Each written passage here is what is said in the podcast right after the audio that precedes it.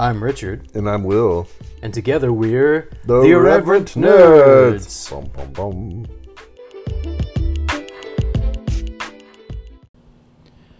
Nerds. Nerds.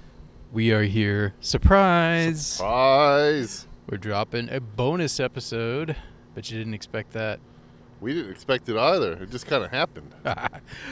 We did talk a little bit, but as far as today, I kind of sprung it on you. So it's Tuesday, literally the day before we're supposed to drop our normal episode, and I'm like, Tuesday. Let's go see The Marvels and do a bonus episode instead. No, we're still going to drop our normal episode. It might be a little late, but we were just excited about seeing this movie. We've been looking forward to it. And it's the end of opening week, and it's Super Saver Tuesday at our local theater. So tickets are like $5-6 cheaper than they normally are. So we're like, let's do it. And Will was game. That's right. He was more excited about that than he was Castle in the Sky. And then we went to see a movie called Brock Stanton or something. I'm not sure. Oh, yeah, Stan Brock. Stan Brock. Good old Stan Brock. I don't know what we just paid for. That's a story we should get into later. Yeah. Well, we can get into it now. So we had an interesting experience that ended very positively. But yeah, it gave us a little bit of fun, something to talk about, I guess. You want to tell the story? Well, from my point of view, I'm tired from work. I have a headache. I'm getting increasingly more irritated as we watch Fathom Events commercials. That wasn't the beginning of it. We got... Let me start over. Rich bought the tickets, and for some reason they told him that we were switching to a different theater than the theater we actually bought the tickets for. I don't know why. And so... nothing is playing on the theater screen. No one's in there. Eventually, two more people join us, but so it's this constant merry-go-round of Richard having to get up and go ask the employees what's going on. So the first time they start showing us a loop of Fathom Events material, and then factoids about. Did you say, what was his name? Stan Brock or something like that? Stan Brock. Either Brock Stan or Stan Brock. I think it was Stan Brock. And I'm just getting increasingly irritated, and I'm like, I don't know who Stan Brock is, but according to these factoids, he's the Chuck Norris of whatever this is.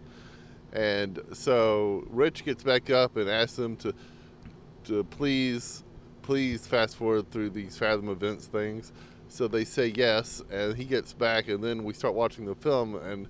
The opening credits are rolling, and it's a Stan Brock movie, and we're like, what are we watching?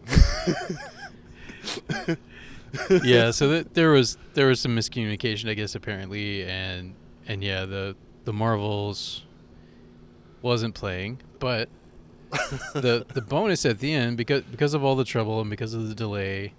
I'm not trying to knock the theater. It's just an experience. You know, shit happens, right? You know, any job you have, you're gonna have your rough days, your hectic days, your tough days. I thought we were getting pranked. Hey, that would have been fun. But no. At the end, you know, as a kind of an apology / like, hey, let's make this better for you. We know this got mixed up. They allowed us to go in to the IMAX showing of the film. So the previews had just gotten going on that one, and no upcharge. Like, so yeah, we got to see IMAX. Not only was it Super Saver Tuesday, so it was cheaper than normal tickets, but then, you know, we saved the $5 extra we would have spent had we actually paid for the IMAX tickets. So we got bumped from coach to first class. That's right. So no complaints here. Thank you to the staff for being gracious and allowing us to do that. The Peanuts could have used more salt, though. I'm kidding. Airplane joke. Yep. And the little liquor bottles aren't big enough. Too small. But yeah, so we got to see The Marvels in IMAX. You know, granted, this theater, the screen we were going to see it on was already big. So IMAX is just a little bit bigger. But hey, I'll take a little bit bigger and a little bit better sound system any day of the week. So we got to see got to see it in all its intended glory, I guess. I don't think anything was filmed in IMAX, like with IMAX cameras, so it wasn't specially formatted in that sense for IMAX, but we got to watch it in IMAX, which is cool. True, true. So what's this movie about? Like, what the heck is this about? For people that are like the Marvels. Stan Brock. Stan Brock. I'm kidding. Okay, it's Stan Brock, the cousin of Stan Lee. No. And my apologies to Stan Brock, it's whoever about the you 50 are. Million, the 50 million people in the U.S. who don't have health insurance. That's where that documentary was going, which I was actually kind of interested in. I was like, this is kind of interesting, but it's not what we pay to see. Yes. I found it vaguely interesting also. But anyway, The Marvels, starring Ms. Marvel, Captain Marvel, and maybe Photon. I'm not really sure. Whatever her Monica Rambeau's superhero name is going to be in the MCU.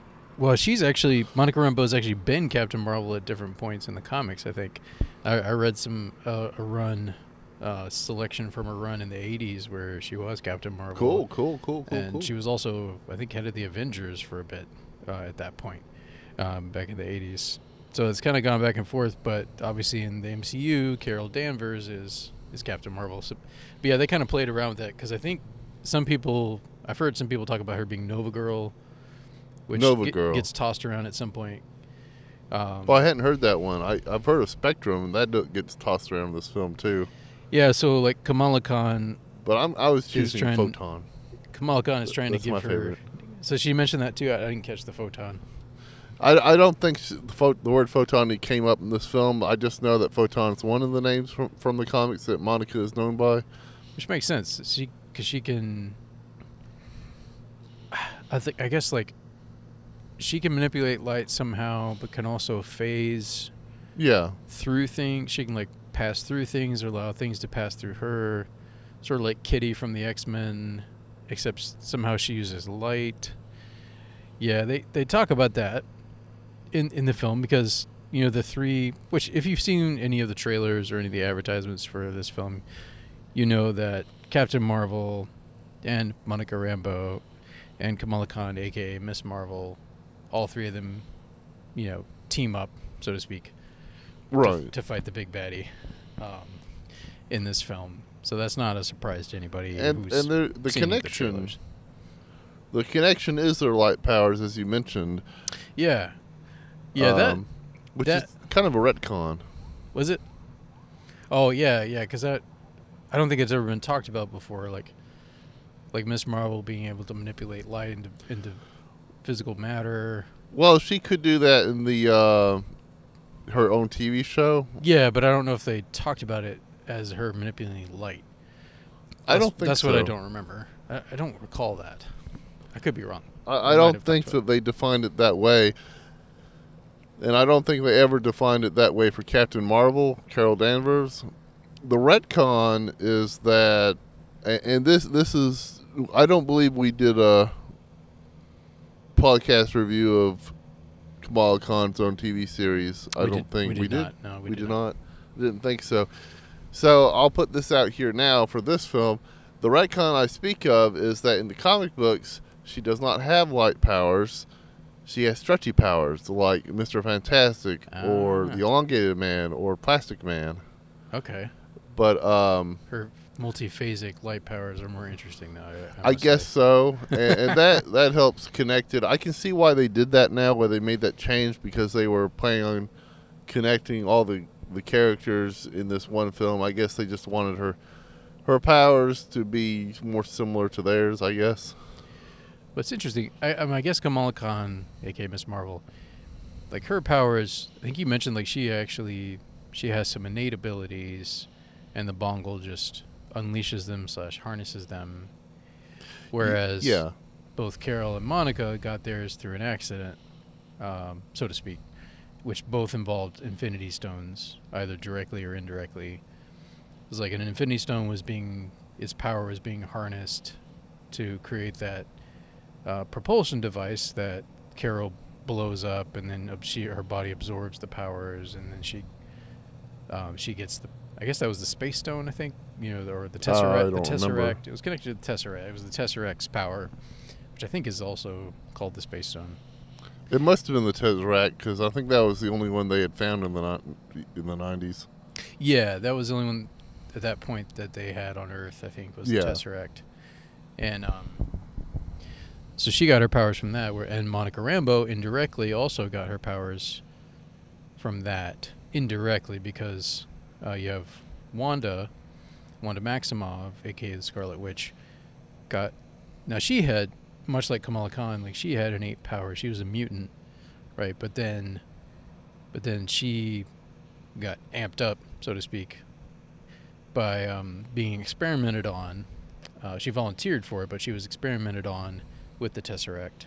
Right. Who are we talking about again? The Scarlet Witch. Oh, of course. And then it was her... These retcons are all confusing to me. And then it was her hex that Monica Rambeau passed through. Yeah.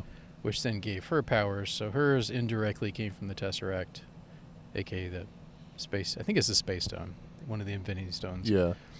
As well. So Kamala Khan is the only one of the three that wasn't connected to an Infinity Stone. That's true. But we do find out more about her bongle, the bongle, and find that it's linked to another bongle, which at first, did you think what I thought? I thought that was our moon, like when at first, like in the opening scene, they land. Yeah. I was like, at first I thought it was our moon. At first I thought it was, until I saw it teeming with all sorts of people that shouldn't be there. But I have no idea. It's just some random moon, I guess. Was MX4 or something like that? I think they called it. They referred to it.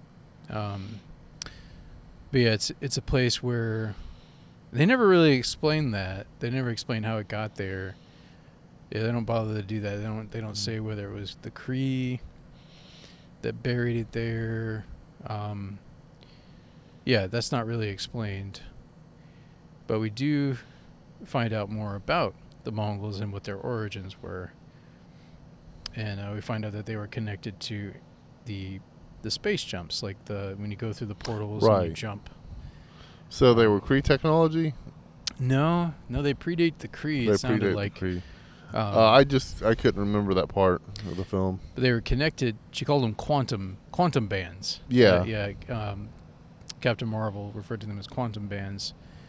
And they were involved in the creation of the gates used for jumping, as you see. We first saw it in Guardians of the Galaxy, and I've seen multiple times since. So they're connected to that somehow, but they didn't say who created the jump system or who used the bands. So we don't know that yet. Maybe that's going to come in Ms. Marvel Season 2 or something. Yeah, that would be cool. Perhaps. If that happens. Yeah, and you mentioned this earlier, and we did see this in this film. How does she have her powers without the band when she takes the band off? I can't remember what season 1 of Ms. Marvel explained, but it's my understanding from the comics that she's actually an Inhuman and had her powers awakened by the band. Yeah, most likely in this series by the band. Yeah, and I'd forgotten. If they did talk about that in the series, I had forgotten.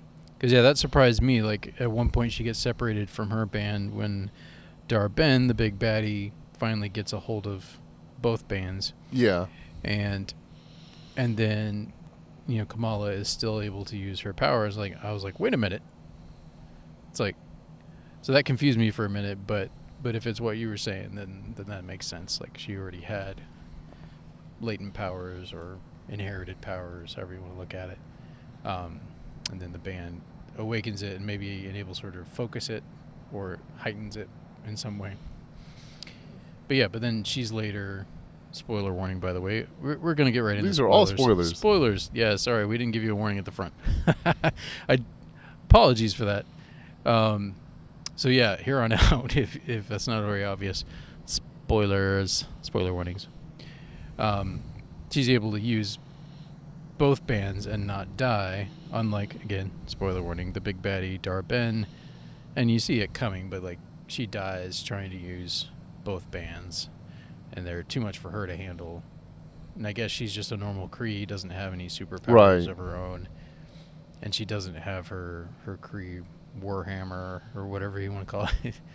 And the strange thing is that according to the may or may not still be in continuity Marvel's Agents of S.H.I.E.L.D. TV show, if someone who does not have Inhuman DNA, the Inhumans being test subjects of the Kree or the descendants of the Kree's test subjects, anyway, if I'm understanding that correctly, they would die. So if these bracelets, these bongles, did contain this Inhuman crystal awakening thing, oh man, it's been so long since I've seen Agents of S.H.I.E.L.D. That might be an explanation, although I don't think that's what's happening here. I just wanted to point that out. Mostly because she didn't turn into stone, but and she already had one bangle on. I have no idea. I never did see Agents of S.H.I.E.L.D., so it was good. Yeah, and to be honest, I just don't have the time or the energy to go back and catch up with it now. That's absolutely understandable. There's too many other things to see or watch, or just other more important things in life to spend time on, I guess. I was like, and they might retcon it and make Kamala Khan a mutant instead. Yeah. Which we won't spoil. There is a mutant involved. We'll say this much: there's a mutant involved in the mid-credit scene. But obviously, if you're listening to this and you heard the spoiler warning, you've already watched the movie, so you know. So, unless you just like being spoiled and you're listening to it now, so spoiled. Fair warning: if you don't want that part to be spoiled, it will eventually be spoiled by us. Let's see. So let's talk a bit about what we liked or didn't like about the film, I guess. The opening scene. What were your thoughts on the opening scene? Do you like it? Dislike it? It was fine. It was traditional movie, not just MCU, but movie in general opening. Big bad finds a big bad thing. Yeah. Wants to do a big bad deed. Yeah, they find an artifact that they're planning to do presumably nefarious things with. Nefarious. Yeah, I was like, yeah, I kind of felt too. I was like, par for the course, you know. It was enjoyable to watch. Like, it was, I will say this, the CGI in this was excellent. Like, they did a very good job, which you expect of Marvel movies at this point. But yeah, and except for the kittens.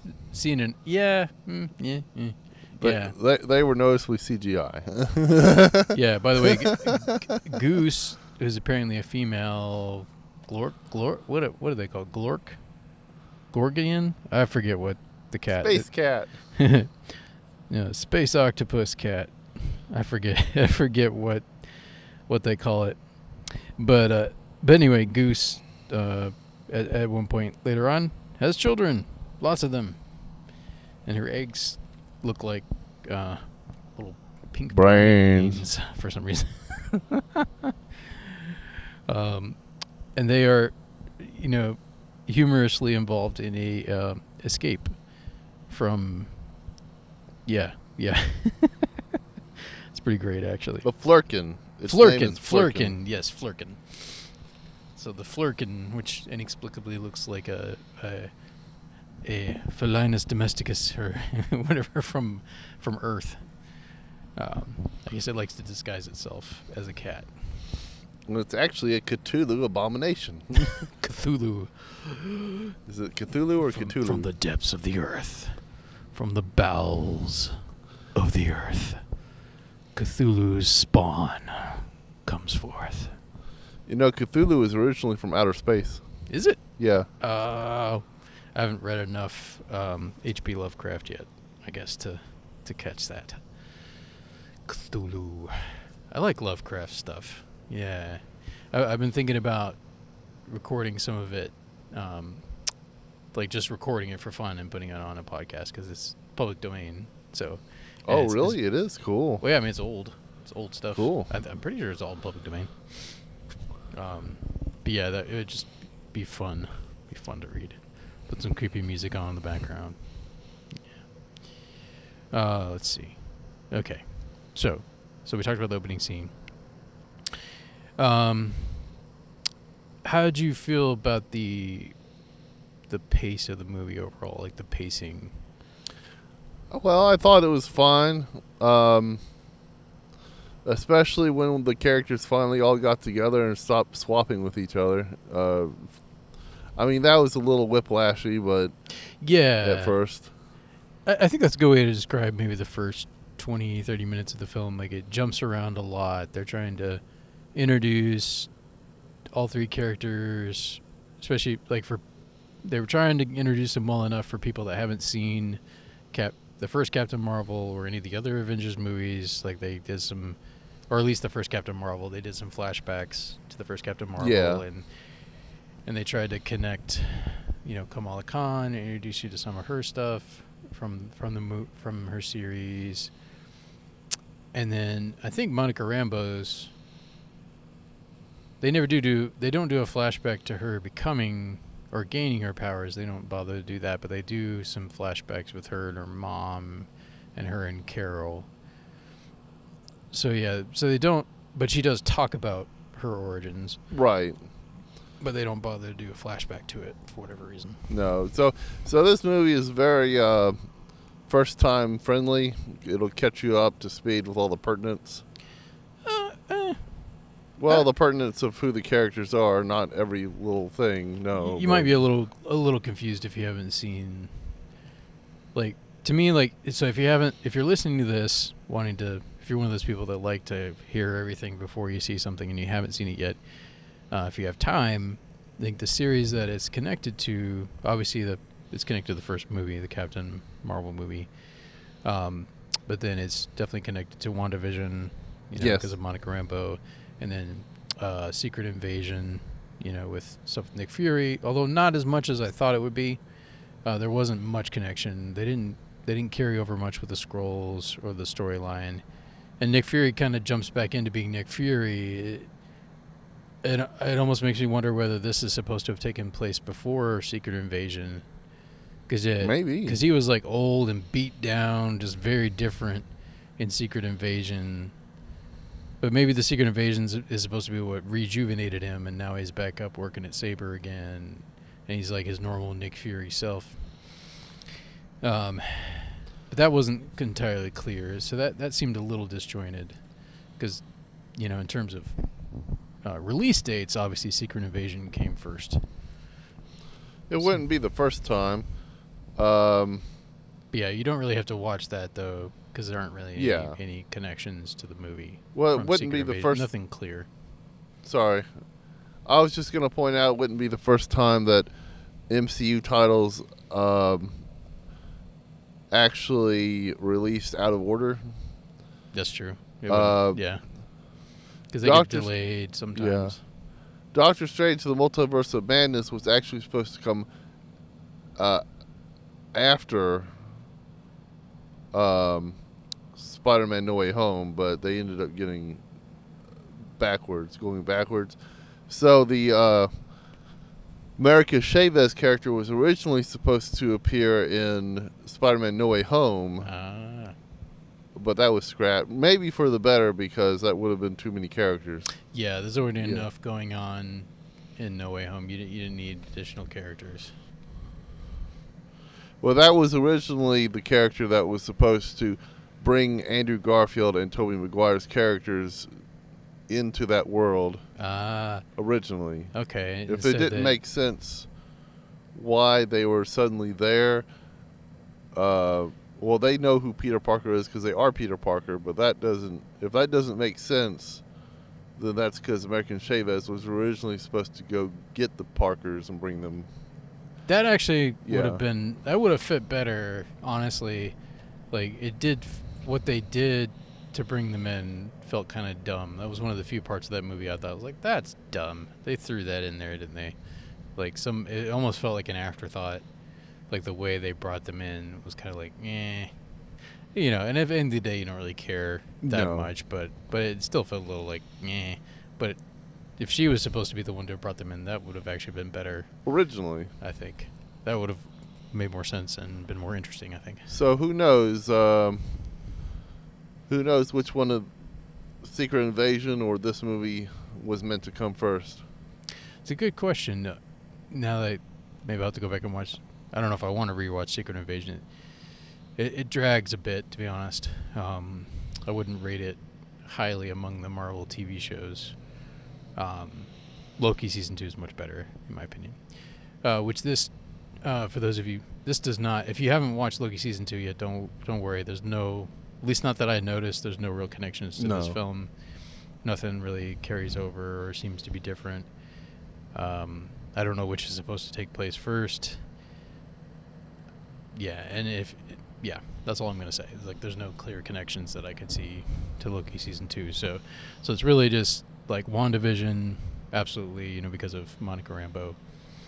And then Ms. Marvel, obviously. And then Captain Marvel, the first one. And then anything else that Captain Marvel appeared in, you know, throughout the MCU. Yeah, and the blip is referenced again. But oh, yeah. Not super prominently, but it's in there. It's in there. So let's see. I guess talk for a minute about performances. So, what'd you think of the main three actresses, and then also the actress who played the villain? Well, Kamala Khan is delightful as usual. Yeah, no, she's really fun. Played by Iman Vellani.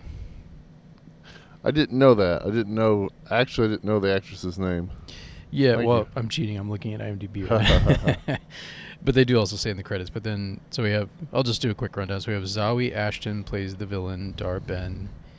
Iman Vellani plays Kamala Khan. Teyona Paris plays Monica Rambeau. And, of course, Brie Larson is Carol Danvers. And everyone knows Samuel L. Jackson is Nick Fury, obviously. Yeah. And there wasn't really anyone else in the cast that was particularly significant. You have a few people that get more than one scene, but nobody really plays a huge role other than those, really just those five characters, honestly. That probably saved them some money in the budget. Well, I guess, honestly, Kamala's family plays a bigger role than a lot of the others. Like, they're in it quite a bit. Which was bizarre why they put them out in outer space, but whatever. It was fun. So we have, I mean, not bizarre for the scriptwriters, bizarre for Nick Fury. We're gonna take you to space now.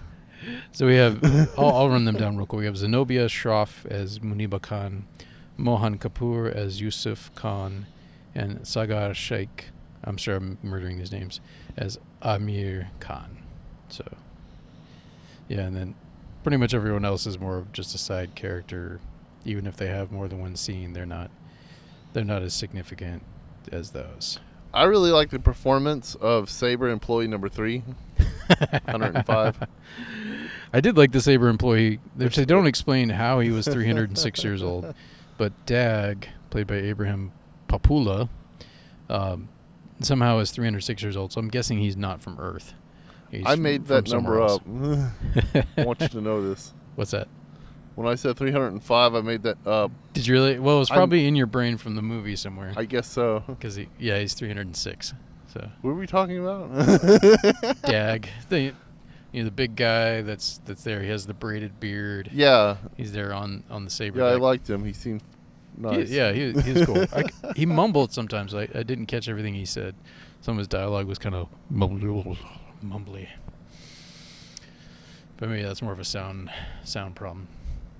Okay, so you liked the performances overall. You like Kamala Khan. Yeah, I thought that the actress playing Captain Marvel this time around, I don't know if it was her performance or the script, but she was a lot warmer this time around. I like that. Of course, there are reasons why she wasn't a warm character in the first film. So in her defense, that's just how her character was written in the first film and needed to be written. But it was kind of a turnoff to audiences, I think. So I think that this film definitely did her a lot of favors, that character a lot of favors, in making her warmer. Yeah, there's some hugs and some girl bonding, you know what I mean? Like female bond, we'll call it female bonding, like some and I guess she's old enough she'd kind of almost be like a mom or an aunt to the two, like more of a mentor type, even though she doesn't look older than Monica in appearance, like in actual years. So she would have been,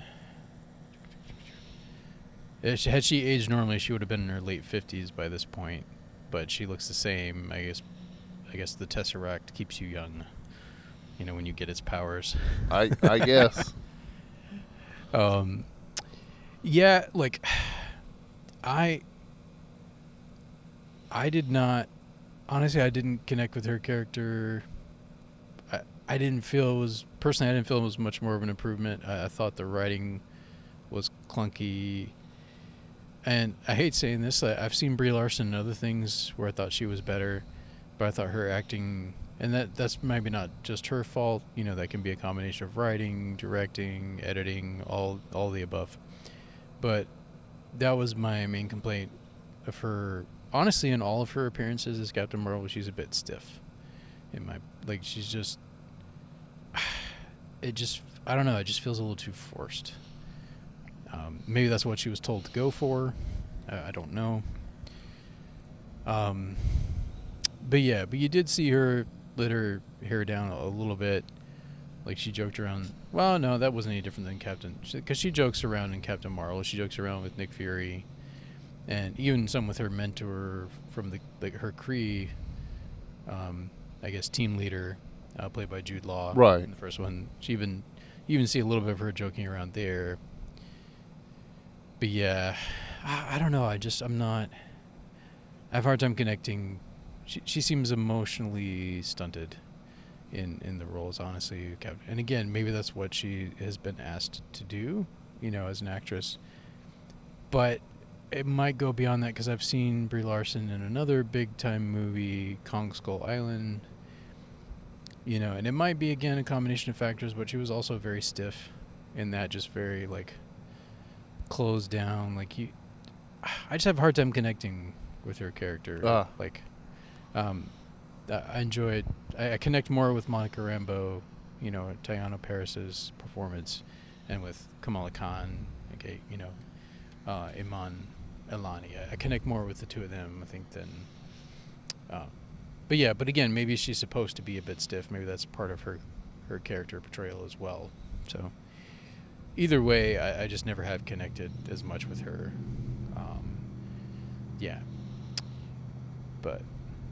But that's me.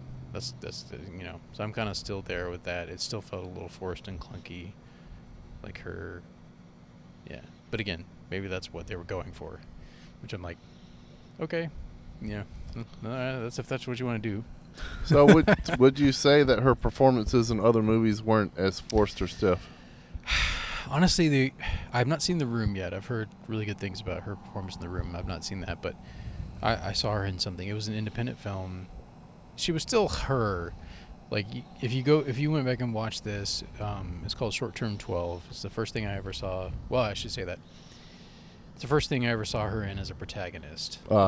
She was in Scott Pilgrim vs. the World, actually. Really? She had a small role in that movie. I didn't know who she was back then. I was like, oh, that's Brie Larson. It's like, I had no idea.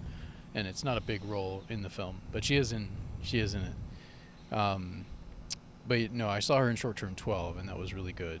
It was an independent film, and she plays someone who grew up in foster care and like halfway houses, and she now works at one, you know, as like a caseworker. And so it all takes place. Most of the movie takes place at the halfway house for kids.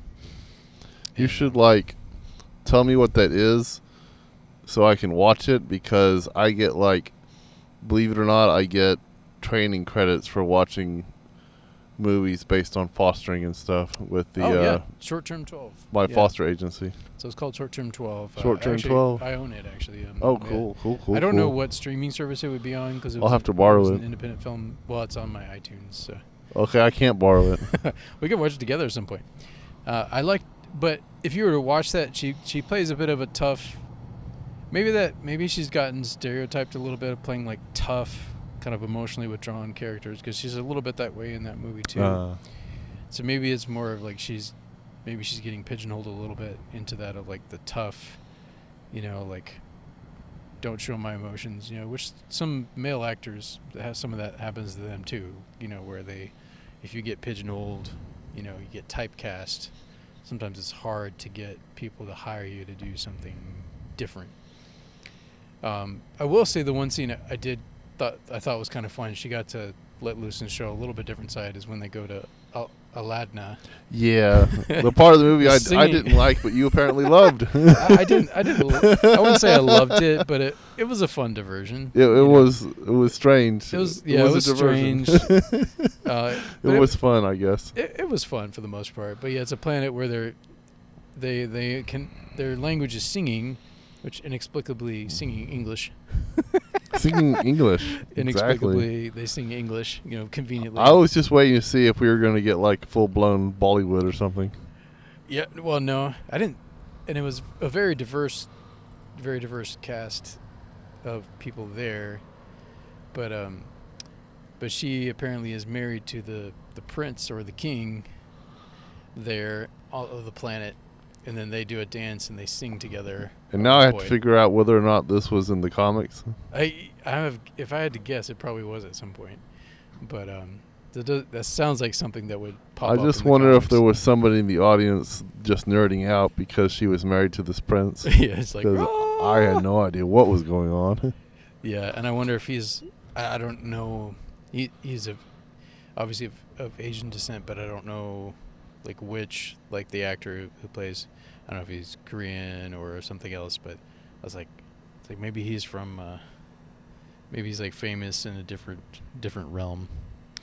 But let's see, Park, that sounds Korean. Park Seo-joon plays Prince Yeon as Seo-joon Park. I'm pretty sure that's Korean because Park is a fairly common Korean name, so he's probably from South Korea. But I wonder if he's famous in Korean television and they brought him in. Cool. To appeal to that audience. Yep, Seoul. He was born in Seoul. Yeah. I love the part where he was bilingual. Yeah, that was funny. He can just talk normally. Just he's bilingual. Yeah. Well, I guess that was their attempt at putting some lighthearted, more humor into. Yeah. But in general, most of the humor they attempted didn't work real well for me. I don't know about for you. Didn't work for you? Not so much. It felt a little forced. Some of it landed like with the, what'd you call it, Flerkels? No, Flerkels. Flerkels? Flerkens. The Flerkens. Flerkels. Flerkens. No, the Flerkel. I am Flerkel. I'm Steve Flerkel. No. And the Flerkens. It's a Flerken cat. Some of that, more physical humor. Some of that landed. But yeah. So anyway, acting was all right. Yeah, and maybe it is just more of the choices that they've decided to make with Brie Larson's character. Maybe it's not as much. It's just hey, we want you to be emotionally distant and But yeah, but I've seen other actors handle that type of character better. Where you're the emotionally distant character, or you don't show a lot. Heath Ledger, for instance, was, just. Yeah, there's just different ways of doing it. But overall, I think overall I enjoyed it, and I did. Yeah. So what? Let's see where we're at on time. Okay, we're coming up on our time here. We're trying to keep this a little shorter than normal. Overall, what would you rate? Out of how many nerd hats would you give this film? I was just thinking about that, actually. I can't decide if I want to give it a 3.5 or a 4, so I'm going to give it a 3.8, meet it in the middle. Okay. I thought it was a fun MCU adventure. It's not something... I do like Kamala Khan, but I don't think it's something I would personally own on DVD or Blu-ray. But there was a time in my life where I wanted to collect all of the MCU, and then the MCU exploded, and I said, forget this. It's too expensive. Just get a Disney Plus membership. Yes, exactly. I don't have enough time in life to rewatch all of these things. Anyway, so... once every few years, just revisit one that you really like. Exactly. So, it was really enjoyable. It was a popcorn flick. It wasn't... I don't know if this film was pivotal to the entire... MCU plot, but it was good. It was a good film. I mean, that's a question. I don't want to derail the conversation because you need to give your rating, but that's a question we could talk about is how many of the MCU movies are pivotal? Yeah, it's a fair question. These days, there's some connections with all of them, and obviously, and we'll get to that in a minute. The mid-credit scene does connect this to. Yeah, that's about the only pivotal thing in this movie. Interesting. But yeah, obviously it does progress Ms. Marvel's characters with the bands and stuff, and so she gets both bands now, both bongles, or quantum bands. Quantum bands. But yeah, as far as my rating. So having learned from Thor, from the fourth Thor, I gave that one too low of a rating initially, so I'm bumping this one up a bit. I'm going to say 3, which means it's above mediocre. Yeah, it's not. It's a little bit above mediocre, but not a lot. And it means that I did enjoy it. Like, it's an enjoyable film. You know, production value is good. It's a beautiful film to see in IMAX. You know, this popcorn flick, as you said. But yeah, the villain didn't really grab me. Like, I did like the fact they tried to make her a little more complicated as a character. Yeah. She's like doing something horrible to protect her people, / also seeking revenge at the same time. So 2 birds with 1 stone, right? But yeah, she just didn't grab me as much, as one would like. And yeah, not enough chemistry between the 3 main. It felt a little forced at times, and between the 3 main characters, even down beginning with the way that they connected their powers, that felt a little short. Yeah. Well, it should. It didn't work as well for me. It felt rushed a bit in the way they portrayed it in the film. I know they talk about it later. They have exposition on it later.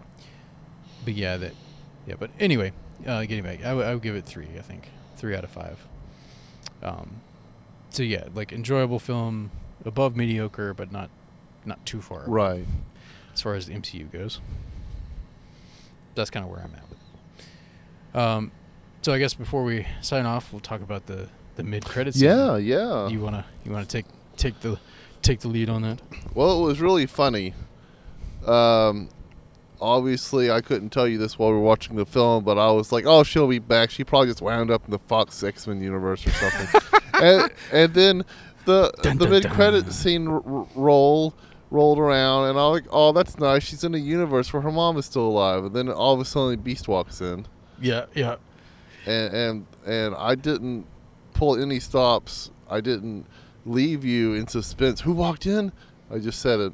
Beast. Just went out and said it. And it's the Kelsey Grammer Beast. Yeah. Although not Kelsey Grammer in a suit. It's Kelsey Grammer CGI Beast. But that definitely sounded like his voice. And I think it was good CGI, though. I don't know if they have him in the credits, because that would probably spoil. But they probably don't list his. He's probably not credited on IMDb at this point. Although if he is, that would definitely be a spoiler. But yep, there it is. Kelsey Grammer, Dr. Henry Hank McCoy. So if anybody looked at the casting list before watching it, they would have been like, wait a minute. And I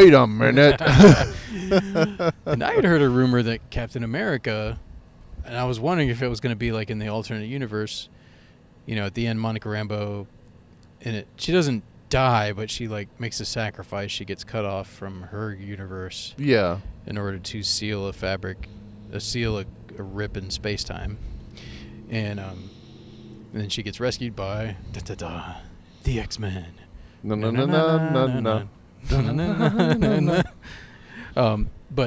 of the X-Men there I did not recognize, and it seemed a little too convenient that it just happened to be someone who looked exactly like her mom. Yeah, I did not like that part. I admit, I was like, that feels forced.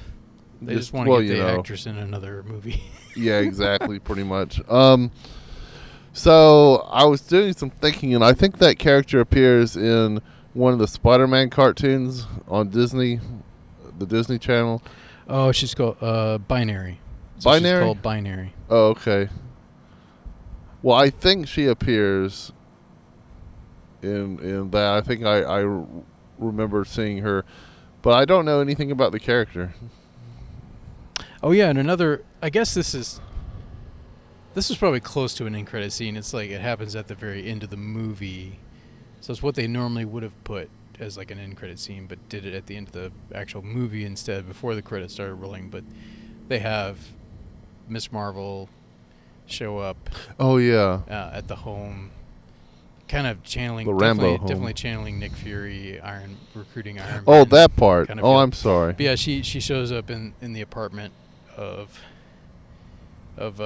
Kate Bishop, who just got back from doing Hawkeye things, which is very dangerous. Yeah, you don't want to just show up there. I mean, I guess she could defend herself, but like, she's sitting there in the dark.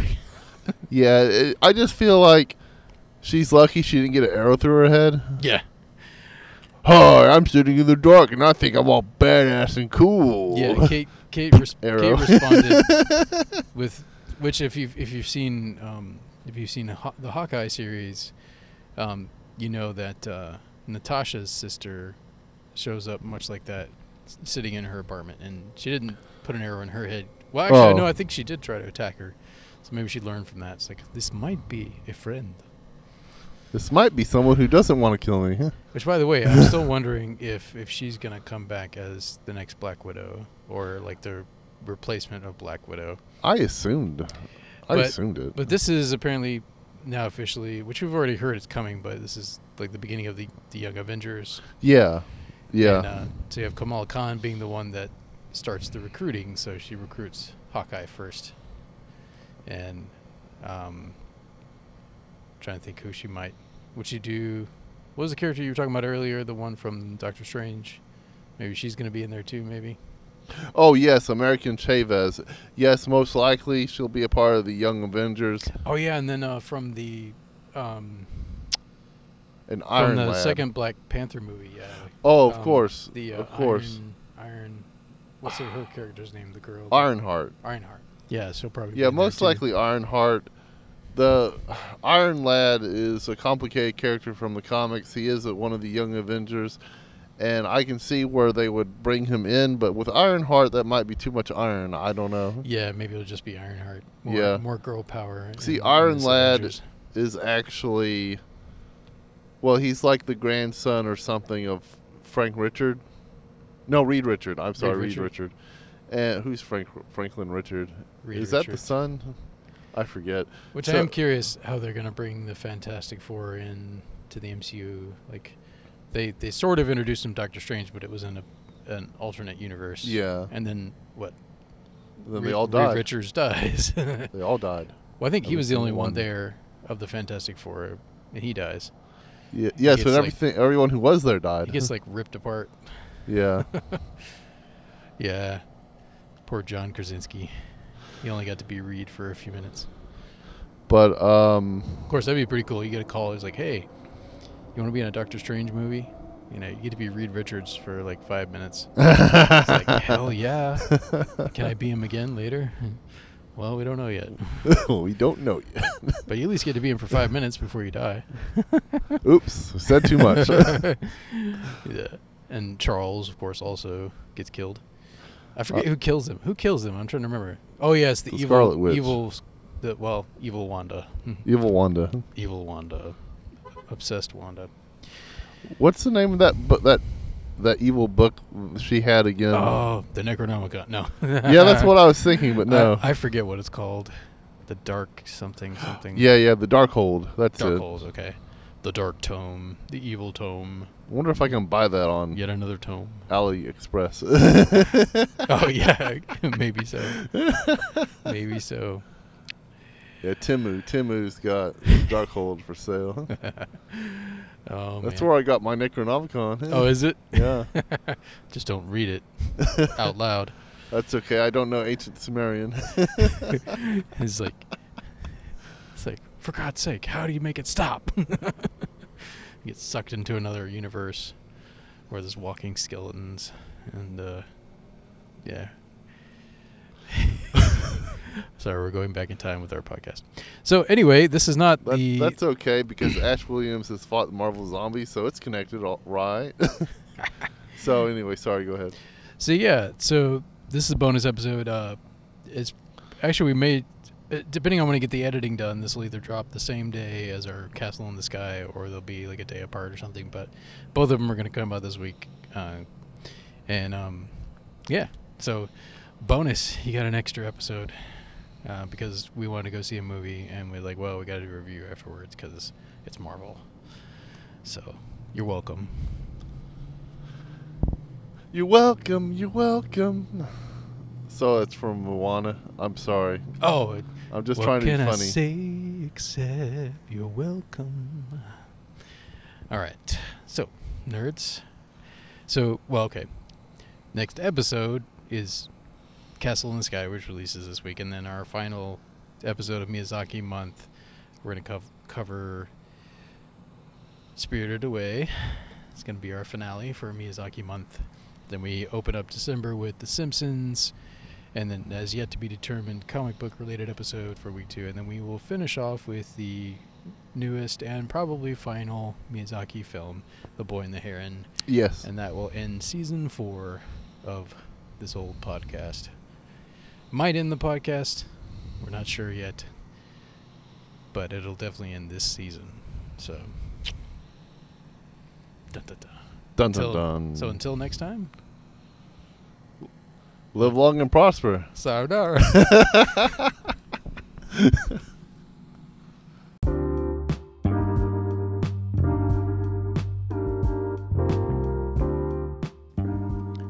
you so much for joining us for another episode of the Irreverent Nerds podcast. If you would, consider following us on Instagram. We are there at irreverent_nerds. You can also hit us up on Facebook. Just look us up there at The Irreverent Nerds. That's our fan page. We have a YouTube channel as well. Once again, The Irreverent Nerds. Nice and simple, right? And if you go to www.irreverentnerds.com, that will send you to our Podcasters for Spotify, formerly Anchor.fm, profile, where you can send us a voice message if you want to, support us financially, or listen to the podcast. It will also direct you to other places you can listen, like Spotify, Apple, Google, Stitcher, you name it. So, like, comment, subscribe, follow, all those good things, wherever you find us, wherever you listen to us, we would greatly appreciate it. Until next time, nerds, live long and prosper. Avengers assemble! I'm Batman.